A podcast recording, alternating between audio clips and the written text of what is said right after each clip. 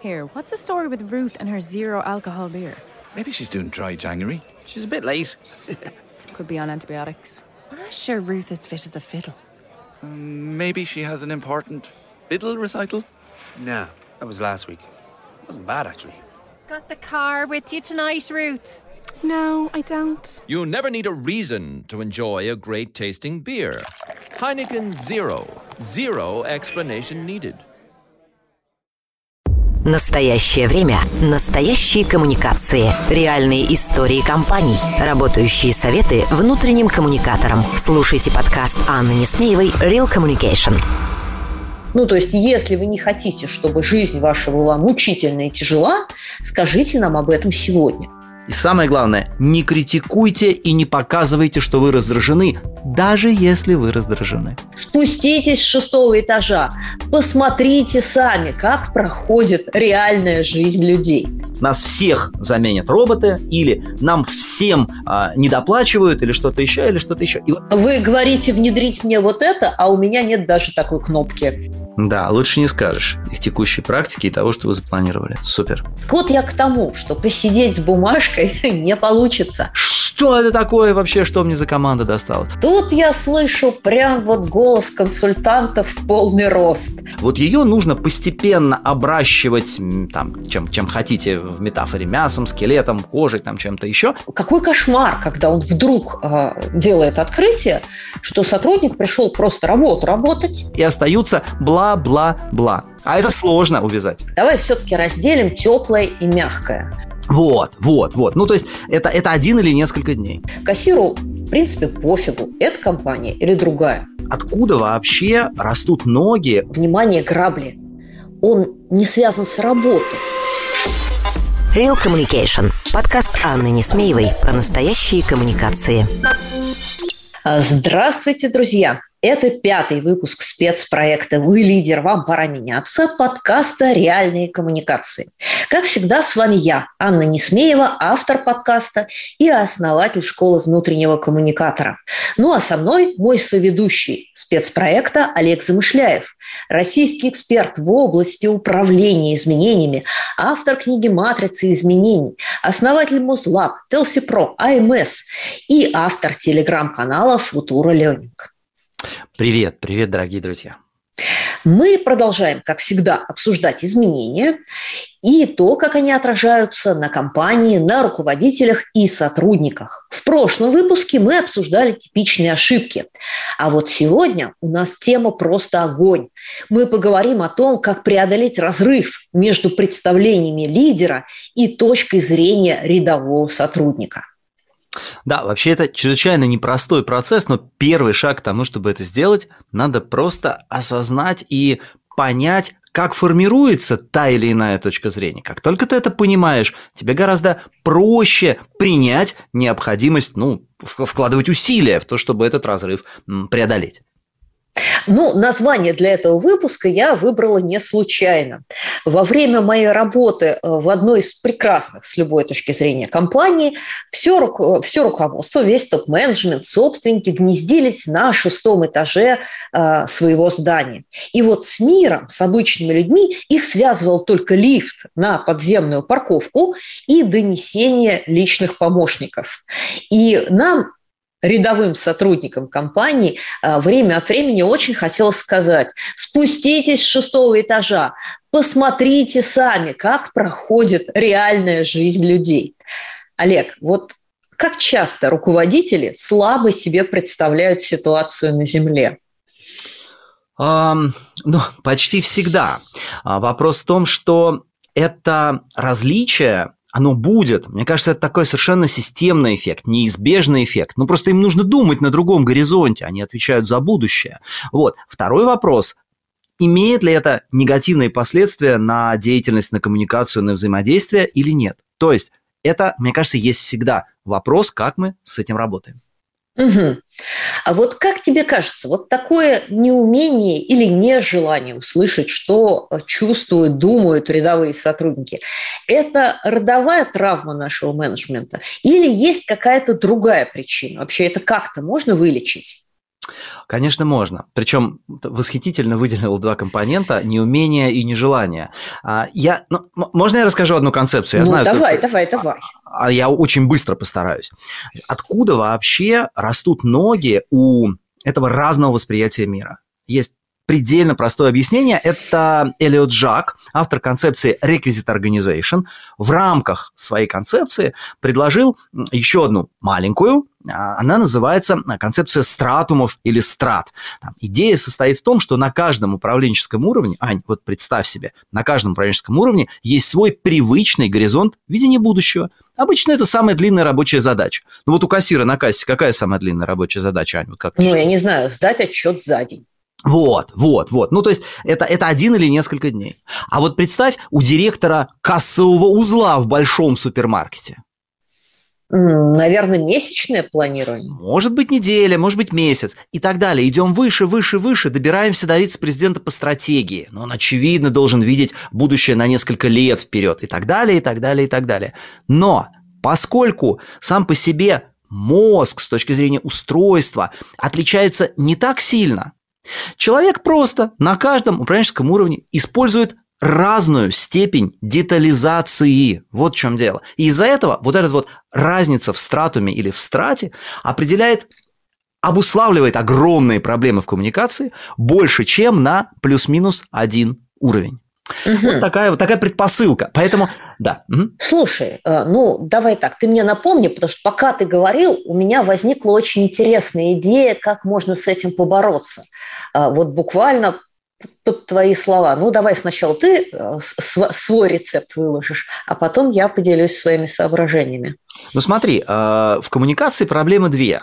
Э, иное понимание ситуации и, то есть, вот как, как, как, как ты видишь картину мира глазами других людей. И второе, это, собственно, способы коммуникации того, что ты хочешь сказать. Ну, то есть ты изначально в другом контексте, когда ты на очень высоком а, управленческом уровне, чем рядовой исполнитель, и ты стремишься говорить так, чтобы это было комфортно и понятно таким же, как ты. Соответственно, шаг номер один – это надо осознать и свою коммуникацию для а, сотрудников нужно осознанно создавать, возможно, приглашая для этого, э, делая фокус-группы, советуясь со специалистами по коммуникациям, обязательно тестируя свои сообщения. А чтобы оказаться в правильном контексте, восхитительный способ придумал, придуман Гемба – нахождение в месте непосредственного выполнения работы. Топ-менеджер пожил денек на кассе, и вот он совершенно по-другому понимает контекст, в котором живет, например, основной персонал. Вот, вот такие два даже совета получается. Угу. Ну, готовясь к передаче, я тоже там а, несколько инструментов а, перечисляла, но сейчас мне пришло в голову а, некий аргумент и некий заход, о котором я даже не думала. Смотри, а, ведь мы изначально признаем, а, что люди плюс-минус устроены одинаково. Конечно, да? конечно, конечно. К вопросу о масштабировании, к вопросу о детализации, к вопросу о планировании – и да, мы должны признать, что у того же кассира существует некий внутренний план, а, который мы назвали бы стратегическим, да, там, на два года, на три года, там, на 10 лет. Просто, внимание, грабли. Он не связан с работой. Он связан с тем, а, как мы будем, там, я не знаю, поступать ребенка в ВУЗ, или как мы поменяем квартиру на большую, или как мы там, я не знаю, купим себе дачный участок, или там что-нибудь еще. То есть история про то, что, э, в принципе, у любых нормальных думающих людей горизонт планирования, он примерно устроен одинаково. А, и когда перед вами встает вот эта самая задача а, коммуницировать мотивировать, объяснять э, значимость долгосрочных перемен, чтобы поднять человека с уровня простых задач, оперативного действия, надо постараться искать аргументы в его стратегическом горизонте. То есть привязать, э, как это цинично не звучит, не к потребностям компании, да, что будет с компанией через два года, а, там, через три года, он, может, и не думает вовсе об этом. Да, потому что, ну, ребят, будем честны, кассиру, в принципе, пофигу, это компания или другая. А вот если вы сумеете связать мотиваторы к изменениям с его личным стратегическим планом, с его личным жизненным планом. И что, парень, если ты хочешь ипотеку или там деньги на там, репетитора для ребенка и его будущую карьеру, или там, я не знаю, еще что-то, то тебе бы неплохо продолжить развиваться в этой компании, да, и чтобы этой компании было хорошо.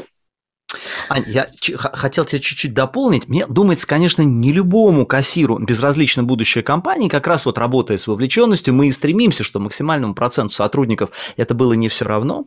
Но я полностью согласен с твоей идеей поднять на стратегический уровень, потому что я ни в коем случае не хочу а, сказать, что люди, которые выполняют относительно короткие рабочие задачи, не способны думать о будущем. Конечно, способны. И твоя идея поднять и а, помочь об этом подумать, это классный способ. Но второе, очень важное, не надо забывать о том, что между размышлениями о далеком будущем и реальными текущими рабочими задачами есть огромный разрыв вот этого временного горизонта. Поэтому перед руководителем встает почти непосильная задача связать великие планы с изменениями в повседневной деятельности на очень-очень-очень коротких горизонтах. То есть, попросту говоря, кассиру. Почему все время, все, все время о кассирах? Ну, да, в общем, ну хорошо, курьеру. Работнику нужна конкретика, что в связи с этими изменениями сделать сегодня, завтра, послезавтра, на следующей неделе. А если этой конкретики нет, изменения, вот эти стратегические, не входят в зацепление, прости меня за этот инженерный э, термин, с его повседневной деятельностью и остаются бла-бла-бла. А это сложно увязать. Ну, давай так, давай все-таки разделим теплое и мягкое. А, мне кажется, что при важности того, и другого а, есть все-таки некая последовательность действий. И прежде чем а, выдавать людям операционные задачи, объясняя, что он должен сделать здесь, сейчас, неплохо было бы вообще его убедить в том, что это в принципе нужно делать и что это в его интересах создать вот ту самую внутреннюю неизбежность, о которой ты любишь говорить. И вот мне кажется, а, здесь а, есть очень такая вот а, большая яма, очень большой гэп, который, ну, и руководители страдают, а уж и чары, и внутренние коммуникаторы страдают все поголовно. Почему-то наши люди, отвечающие за персонал, за сотрудников, искренне убеждены, что сотрудник обязан быть вовлеченным, что сотрудник обязан любить компанию просто по умолчанию, потому что она такая прекрасная. И какой кошмар, когда он вдруг э, делает открытие, что сотрудник пришел просто работу работать, обеспечивать себе решение своих каких-то личных задач, э, своих жизненных планов, и, э, в общем, он лоялен компании и вовлечен в процессы, пока она соответствует вот этому критерию. Она не мешает, как минимум, а лучше помогает реализовывать его собственные жизненные планы. Вот пока вы его планы жизненные не связали с необходимостью изменений в компании, мне кажется, дальше вы никуда не двинетесь. Это первое условие, соглашусь с тобой. И второе условие, ну, еще раз повторю то, что я сказал, угу. акцентирую, очень важно, чтобы ему было понятно, что от него в связи да. с этими изменениями ожидают в процессе движения в светлое будущее, то есть пока идет угу. проект, каких действий от него хотят. Ему очень важно понимать, как будет выглядеть его деятельность потом, когда в новое будущее мы угу. придем. Вот тогда есть зацепление, тогда есть реакция, ну, можно рассчитывать на вовлеченность. Будем считать, что э, мы договорились и что наши руководители HR и коммуникаторы а, поставили себе задачку связать а, стратегические планы компании и человека. И мы переходим на второй этап, когда мы раскладываем нашу стратегию, а, стратегию изменений на простые операционные шаги. Вот как бы можно было бы это сделать, да, соотнести наш гениальный план изменений с реальными простыми людьми, да, с их простой повседневной деятельностью. Да, попробуем поперечислять какие-нибудь инструменты. Давай, слушай, ну я бы даже сказал, это не просто инструменты, я бы сказал, что это есть некоторый алгоритм. А, почти любая концепция изменений изначально возникает как замысел. Это довольно-таки неконкретная и довольно верхнеуровневая концепция. Вот ее нужно постепенно обращивать, там, чем, чем хотите в метафоре, мясом, скелетом, кожей, там, чем-то еще. Короче, ее нужно детализировать. Для этого в любой организации а, существует а, очень понятный и удобный, даже не знаю как, не инструмент, а, в общем, очень понятная штука. В организации есть организационная структура, чаще всего есть несколько уровней а, менеджмента, и вот, собственно, двигаясь сверху, начиная от очень а, абстрактной на первом плане, на первом шаге концепции, ты добавляешь деталей, проверяя все это на реалистичность и адекватность восприятия, и через 3-4 уровня ты имеешь хороший операционный план э, трансформации. То есть, ну, предельно четко понятно, как с этим... Ой, Олег, тут я слышу прям вот голос консультантов в полный рост. Вот предыдущие выпуски э, я тебя на этом не ловила, а сейчас так и хочется вслед за Станиславским сказать «не верю». Ну ты что, прям вот реально веришь, что кто-то сядет с бумажкой про оргструктуру, а, сядет и будет детализировать на этой бумажке и добавлять детали, и что-нибудь из этого путное получится? Ну нет, ну нет, конечно же. Наверное, что-то другое должен сделать лидер или штаб проекта, а, чтобы появились вот эти самые реальные практические детали. Так это, я же, я же, может, как-то не так сформулировал, я имел в виду, что им нужно вместе сесть с конкретными людьми, которые это будут делать, начиная сначала с уровня повыше, потом дальше, потом дальше, и детализировать, а детализировать этот план, согласовывая и придумывая, может быть, даже вместе эти детали с теми, кто это потом будет делать. Вот так у тебя будет нужная, угу, будет угу. нужная деталь. Это, это, это не единоразово написать, это, это, это серия Слушай, встреч. я тут тебе э, в качестве контраргумента приведу сам самую простенькую э, историю. У меня команда, работающая удаленно, и это довольно молодые люди, то есть гибкие, склонные к изменениям, там, умеющие работать с IT-процессами. И вот мы э, внедряли э, в нашей школе, э, в нашем сообществе э, новое IT-решение новый магазин, да, там, электронный, который будет продавать наши продукты. И, соответственно, все мы обсудили, все были согласны, всем она прям вот жутко понравилась, эта история. Э, мы все туда зашли, посмотрели, как оно работает, каждый плюс-минус понял, что он там должен делать в связи с этим. Но потом в течение полутора, почти двух месяцев у нас постоянно вылезали реальные косяки. Не в системе, а в том, что когда на входе мы это обсуждали, да, вот на этапе планирования, а, нам не могло прийти в голову куча а, обычных деталей нашего рабочего процесса, которые мы даже не фиксируем, которые мы делаем автоматически. И, естественно, на этапе обсуждения нам не приходило в голову э, сравнивать их, соизмерять, сопрягать с тем, как они будут работать в новой системе. Хотя, казалось бы, э, в общем, достаточно простой, э, небольшой переход, и не так нас много. Конечно. Вот я к тому, что посидеть с бумажкой не получится. Э, нужно идти в поля, вот прям вот совсем в поля в поля, и делать вместе с людьми, ну или, по крайней мере, наблюдать вместе с ними, как будет происходить их рабочий процесс в новых условиях.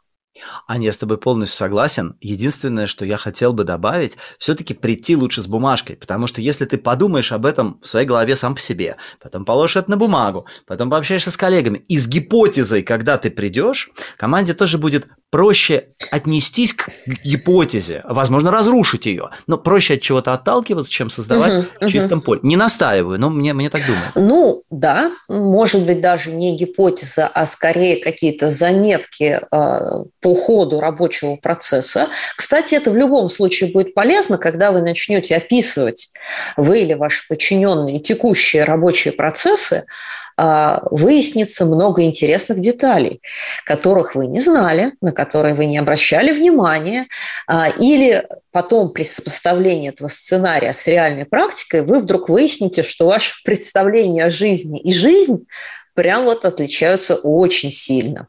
Так что да, не могу поспорить, а, фиксация этого процесса на бумаге – вещь полезная. Но вот скажи мне по чесноку, Олег, вот мы к каждой программе пишем сценарий да, и он нам очень нравится. А, на сколько процентов мы ему следуем, когда мы пишем программу? на 20. Вот э, реплики, которые идут в начале, в середине и в конце, они у нас запланированы. Все остальное это, это, это спонтанный разговор. Это больше, больше того, если что-то происходит, мы перезаписываем фрагмент, он перезаписывается тоже по-другому. Конечно, конечно. Конечно. А, поэтому, да, конечно, описывайте ваши процессы и идите с этой бумагой, но помните, что ваше представление о рабочем процессе, о жизни, оно вообще, скорее всего, а, будет э, довольно сильно расходиться с тем, а, какие реальные кейсы подбрасывает вам жизнь. Потому да. что ну, просто вы не можете удержать в голове все особенности и нюансы, которые возникают в конкретном рабочем процессе, э, в конкретной ситуации. Да просто клиент придет и поведет себя не так, как вы придумывали, когда писали эту бумагу. Все правильно. И отсюда а, очень простая мысль, что нужно, во-первых, в проект закладывать ресурсы и время, и внимание на то, что придется обязательно что-то менять после обсуждения. И второе, очень важно у себя, если вы топ-менеджер, или у топ-менеджеров, если вы, например, HR или внутренний коммуникатор, формировать ожидание, что комментарии будут, их будет много, проект не должен быть э, неизменяемым. Проект э, должны быть готовы, э, готовы изменить проект, изменить свою аргументацию. Тогда э, взрыва что это такое вообще, что мне за команда досталась, а можно будет избежать. Формирование ожиданий, что это угу. придется. Или напротив, взрыва э, снизу. Что за инструкции нам спускают, потому что на самом деле все происходит совсем не так. Да, но а, а, а взрыв это еще хорошо снизу, но это, это, это такая все-таки уже когда критическая ситуация складывается. По большей части снизу сначала просто идет вялое следование тому, что неудобно или непонятно на минимальном уровне, чтобы вот когда ты что-то контролируешь, эта потемкинская деревня создавала бы иллюзию, что мы, к нам претензий нет, значит, мы все-таки действуем в соответствии с вашими а, соображениями. А на самом деле нет. Угу, угу. Ну и здесь, а, конечно же, надо не только устроить вот этот самый офисный десант на поля, но я прям вот сильно-сильно вам рекомендую э, на протяжении вашего проекта регулярно проводить э, фокус-группы э, с рядовыми сотрудниками, вот не с лидерами изменений, да, не с теми, кто ваши адепты, а вот прям с обычными сотрудниками из разных должностных срезов или из разных бизнес-процессов. И суть этой фокус-группы должна быть в сопоставлении сопоставлении их текущей практики и того, что вы запланировали, чтобы получить вот этот самый да. реальный фидбэк. Да, лучше не скажешь. Их текущей практики и того, что вы запланировали. Супер. Ну хорошо.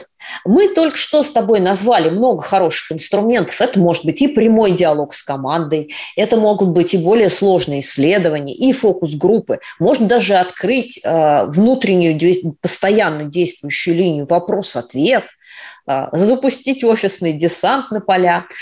А, но что делать нам, коммуникаторам или вот консультантам, таким как ты, а, если руководитель в принципе не воспринимает сложившуюся ситуацию как проблему, если он не видит вот этой вот разницы, этого разрыва между тем, что происходит на земле, и тем, что происходит в офисных кабинетах. Слушай, ну здесь есть несколько аргументов, а, несколько инструментов воздействия. Ну, вот та самая гемба, выход в поля обычно работает очень хорошо. От этого трудно закрыться, потому что это эмоциональный опыт, это общение с живыми а, людьми, которые вот ну, в этой среде живут. Второе – это результаты исследований, безусловно. Мне вот очень нравится замерять восприятие того или иного проекта там, по ключевым параметрам как его видят топы, как его видят сотрудники. А еще очень интересно поймать топов. Когда ты задаешь вопрос, вот вы оценили, как вы оцениваете, окей. Как вы думаете, как его оценивают сотрудники? И вот тут они, осознанно пытаясь ответить правильно, дают некоторую гипотезу, потом ты показываешь то, что на самом деле думают сотрудники, и вот это хорошая точка для возникновения инсайта. Это второй, ну и, честно говоря, мой любимый прием. А третий, безусловно, безусловно, это когда ты заранее об этом предупреждаешь, заранее закладываешь это в проект, то есть продаешь необходимость этого сделать еще заранее, когда с этим не связан риск потерять лицо, услышать неприятный вопрос. Ань, ну вот давай, давай, давай будем откровенны. Если смотреть на например, а, таунхоллы и большие встречи там, руководителей с командами, руководителей высокого уровня, есть же два типа, два типа организаций. В первом типе организации люди разрешают задавать анонимные вопросы и ставить им лайки, Во втором не разрешают задавать анонимные вопросы. Есть еще третий. Вопросы заранее собирают и фильтруют. Uh-huh, вот, uh-huh. И, и это как раз характеризует вот эту ну, степень открытости. И ты можешь заранее, создавая проект, пытаться договориться с топ-менеджментом, а будут ли они готовы на первый вариант, возможность задавать анонимные вопросы в моменте и ставить им а, лайки. Это тоже, то, тоже такой инструмент, ну, прогнозирование сработает? Ну, ты, ты знаешь, вот, вот здесь я, пожалуй, с тобой не соглашусь. Э, и объясню тебе почему. А, обычно анонимность а, вот, а, в линиях вопрос-ответ, да, в обратной связи, в исследованиях используют как инструмент защиты да, инструмент безопасности. Но, на мой взгляд, этот инструмент дает гораздо больше, э, создает гораздо больше проблем, чем дает преимуществ. Э, я вот прям в своих подкастах очень много и на курсах говорю о том, как создавать безопасность в обратной связи, и всегда стараюсь убедить людей, э, ну, если это не статистический опрос, ребята, обратная связь не должна быть анонимной.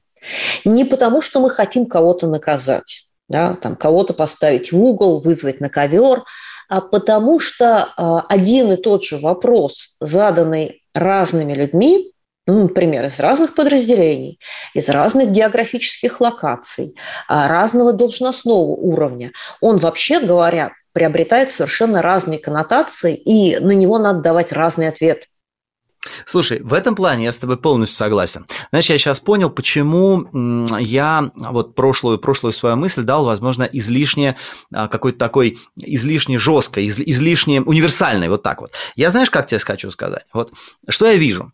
Я вижу, что, например, когда ты проводишь серию глубинных интервью с сотрудниками, ну, по поводу проблемного поля, связанного с проектом изменений, ты имеешь некоторую вот картинку проблемного поля, там, топ-5 проблем, которые сотрудники раскрывают тебе в интервью, ну, когда ты обещаешь, что ты не будешь uh-huh. на них ссылаться. И вот это фантастически совпадает с ситуацией, когда у тебя разрешены анонимные вопросы и их ранжирование. Тогда же, если ты запрещаешь анонимные вопросы, все вопросы надо подписывать, во многих компаниях, особенно крупных, в разы, ну в три раза сокращается количество подлинно беспокоящих вопросов, которые возникают в эфире. Но у меня какое было искажение? Благодаря тебе я его понял.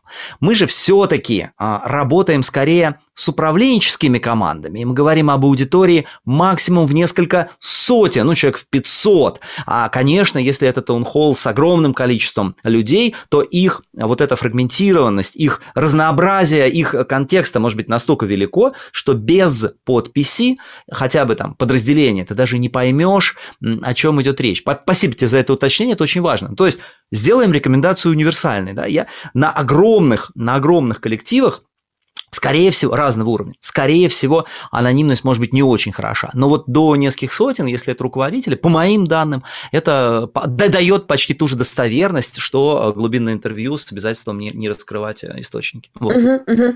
Ну, собственно, я здесь вот предлагаю разделить два инструментария. Мы можем провести какие-то блиц-опросы, да, а, заложив туда свои варианты проблем или предложив людям да. добавлять свои варианты проблем, да, и затем уже уже их ранжировать. И здесь мы получим какой-то такой вот общий средство больницы да, индикаторы какие-то. Но когда мы э, говорим именно о вопросах, то есть человеку непонятно что-то конкретное, а, все-таки я топлю за то, чтобы э, за конкретным вопросом был конкретный человек. Потому что иначе ты не сможешь ему ответить он будет говорить, а как изменятся мои должностные обязанности, да, или там, а, не потеряю ли я работу в вашем проекте? Ну, вот, да, вот да, да. самый Аня, простой по- вопрос. А полностью... если мы не знаем, кто это, ну что мы ему ответим?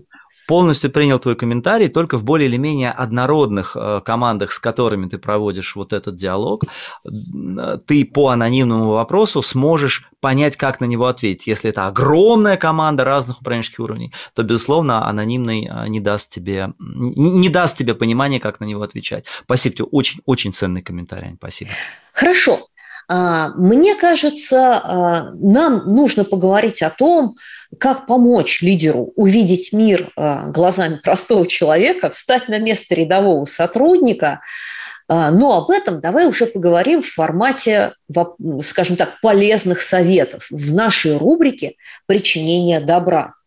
И мы перейдем к ней после небольшой рекламной паузы.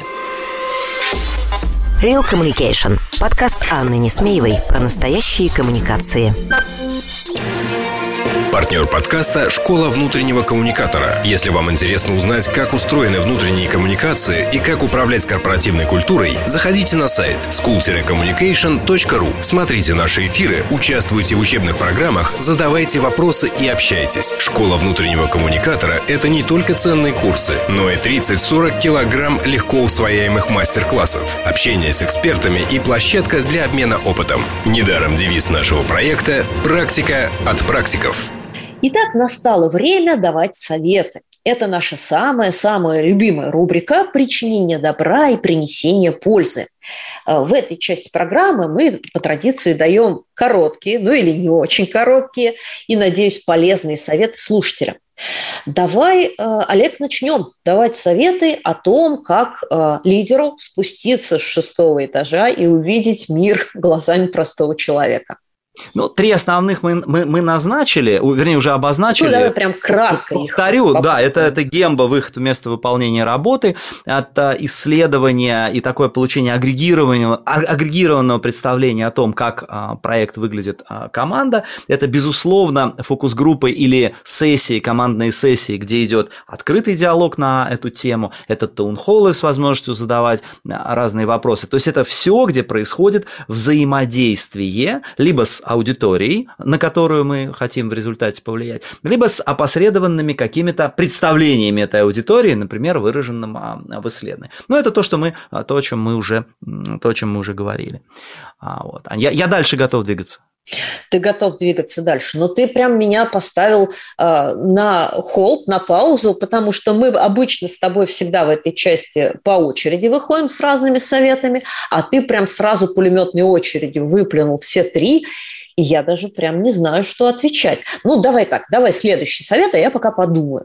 Давай, значит, я вот еще о чем подумал, а что важно не только давать руководителям представление о том, как выглядит мир, рынок и все остальное а, глазами сотрудника. Но и очень важно подтягивать сотрудников до представления о мире руководителя. Но представьте себе, мы берем средний менеджмент или даже линейный менеджмент, и собрав их вместе, перед ними выступает эксперт, который рассказывает о трендах рынка, которые могут оказать на них а, влияние. Ну или запись даем, связанную с этим, и желательно добавляем интерактив, вопрос типа того, что из этого окажет на нас а, наибольшее влияние.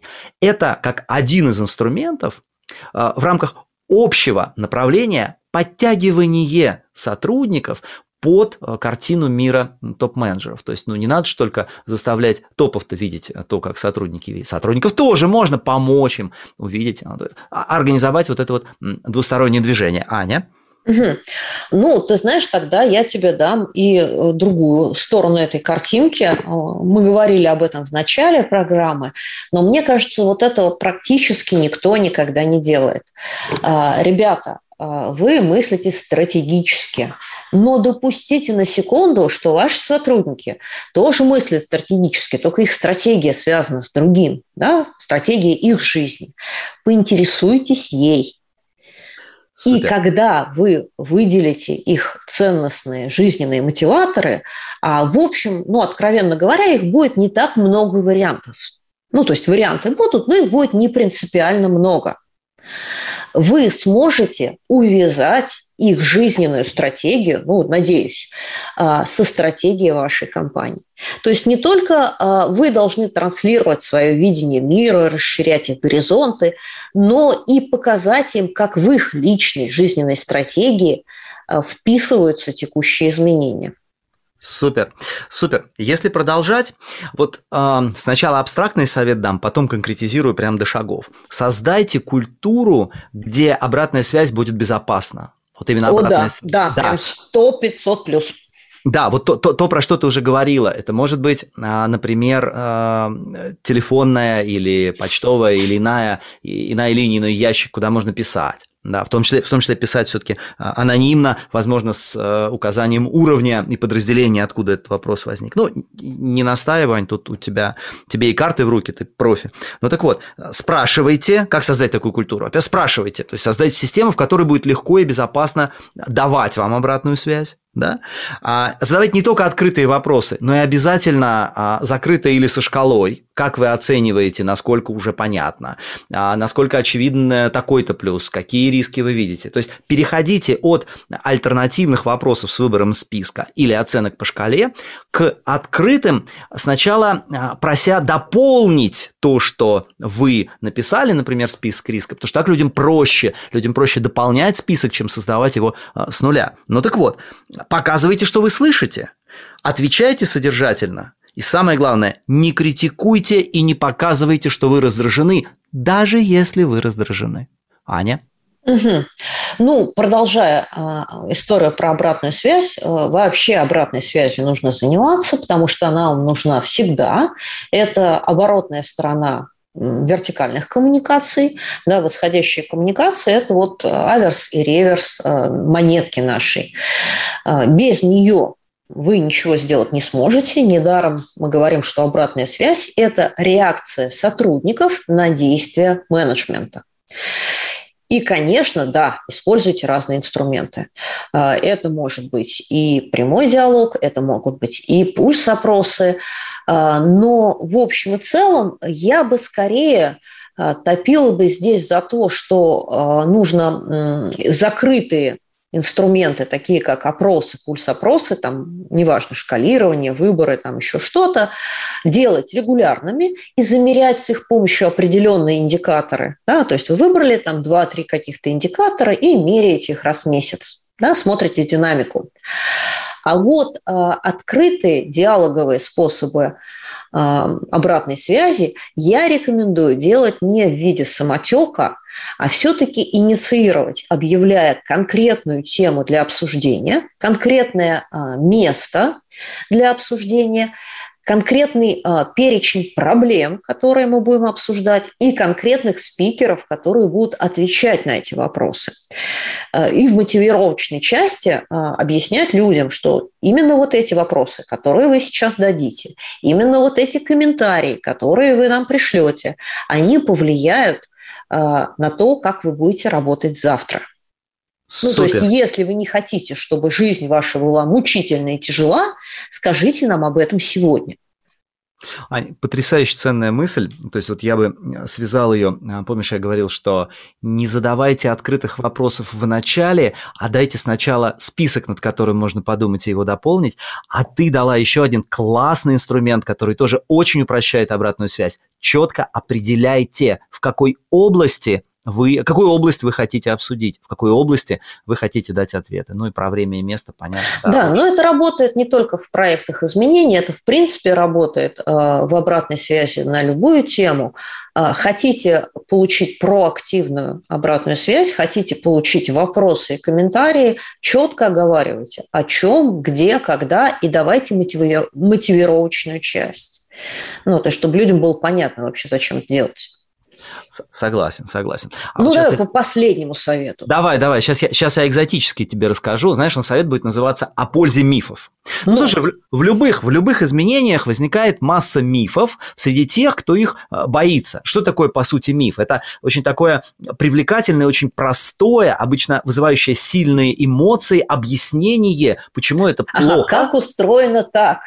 Почему ну, дождь падает сверху? Не, не, ну это знаешь, вот... Э, почему деревья качаются.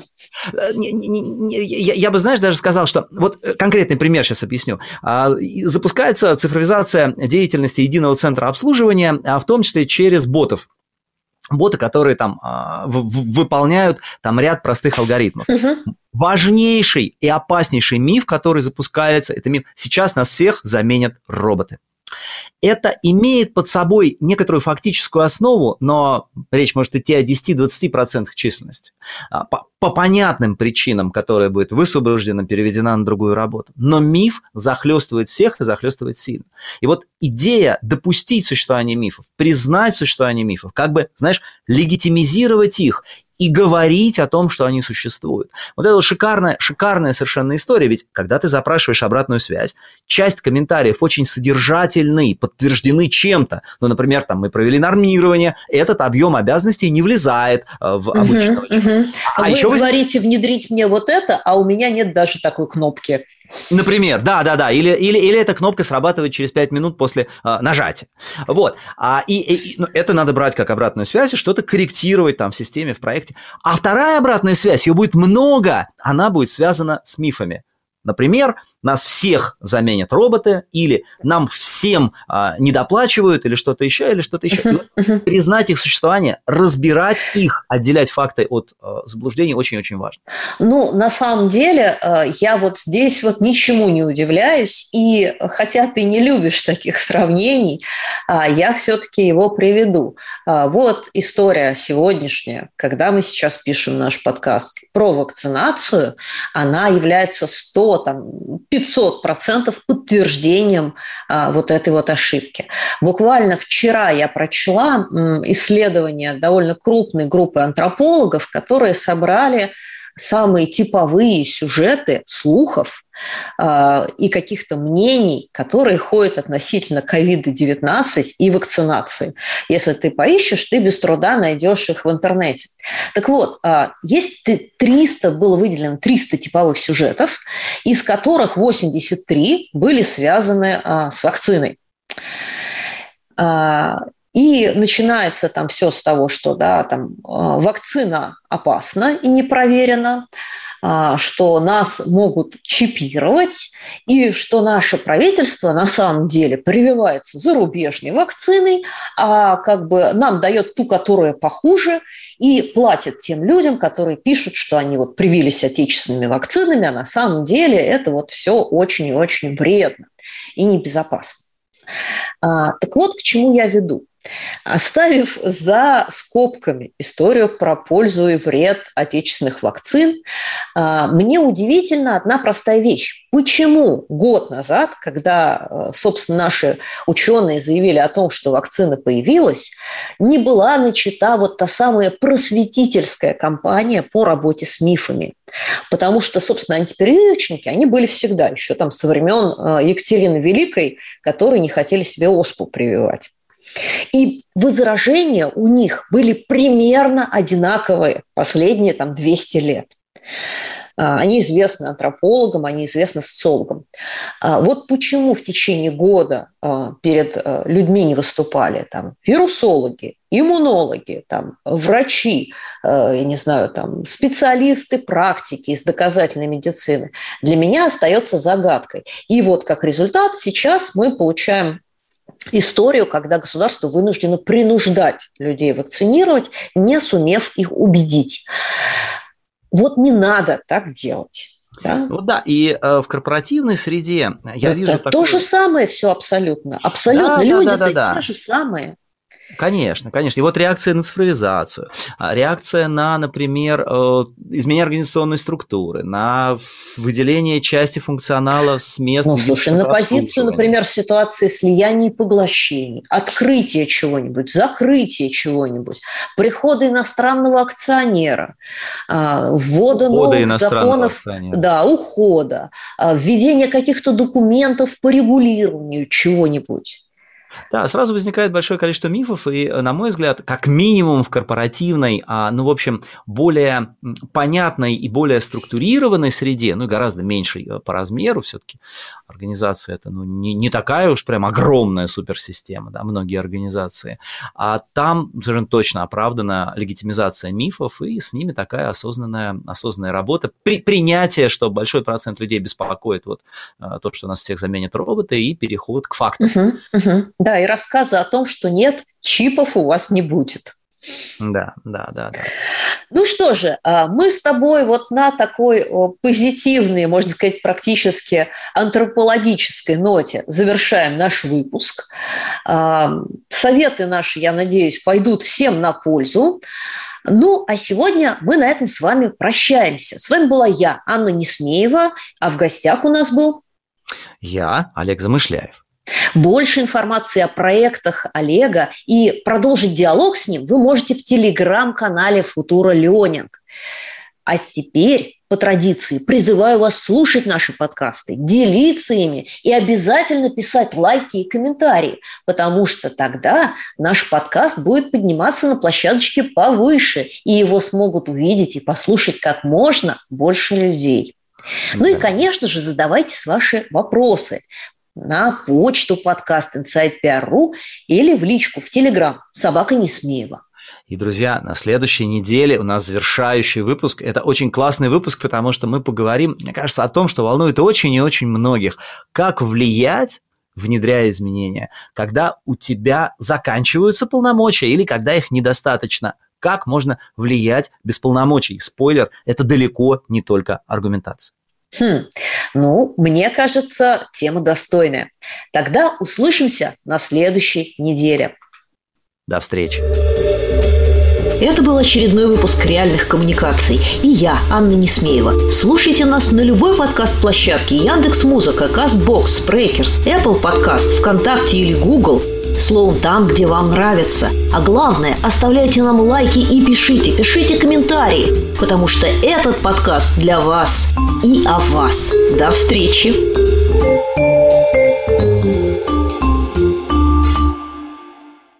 Holiday goers, stay connected during your staycation with Air Mobile Broadband. With the option to bring a strong, fast, reliable broadband connection with you, streaming, sharing, and downloading means rainy days will be a walk in the park. Not that there'll be any rainy days. Plus, use it at home when you need an extra boost. Connect your getaway better with Air Mobile broadband on 4G and 5G from just $34.99 a month, including a free modem and no setup fees. Order online at air.ie forward slash mobile forward slash broadband. New customers only. $39.99 a month, $44.99 thereafter. 12 month contract subject to availability. For full details, fair usage and T's and C's, see air.ie.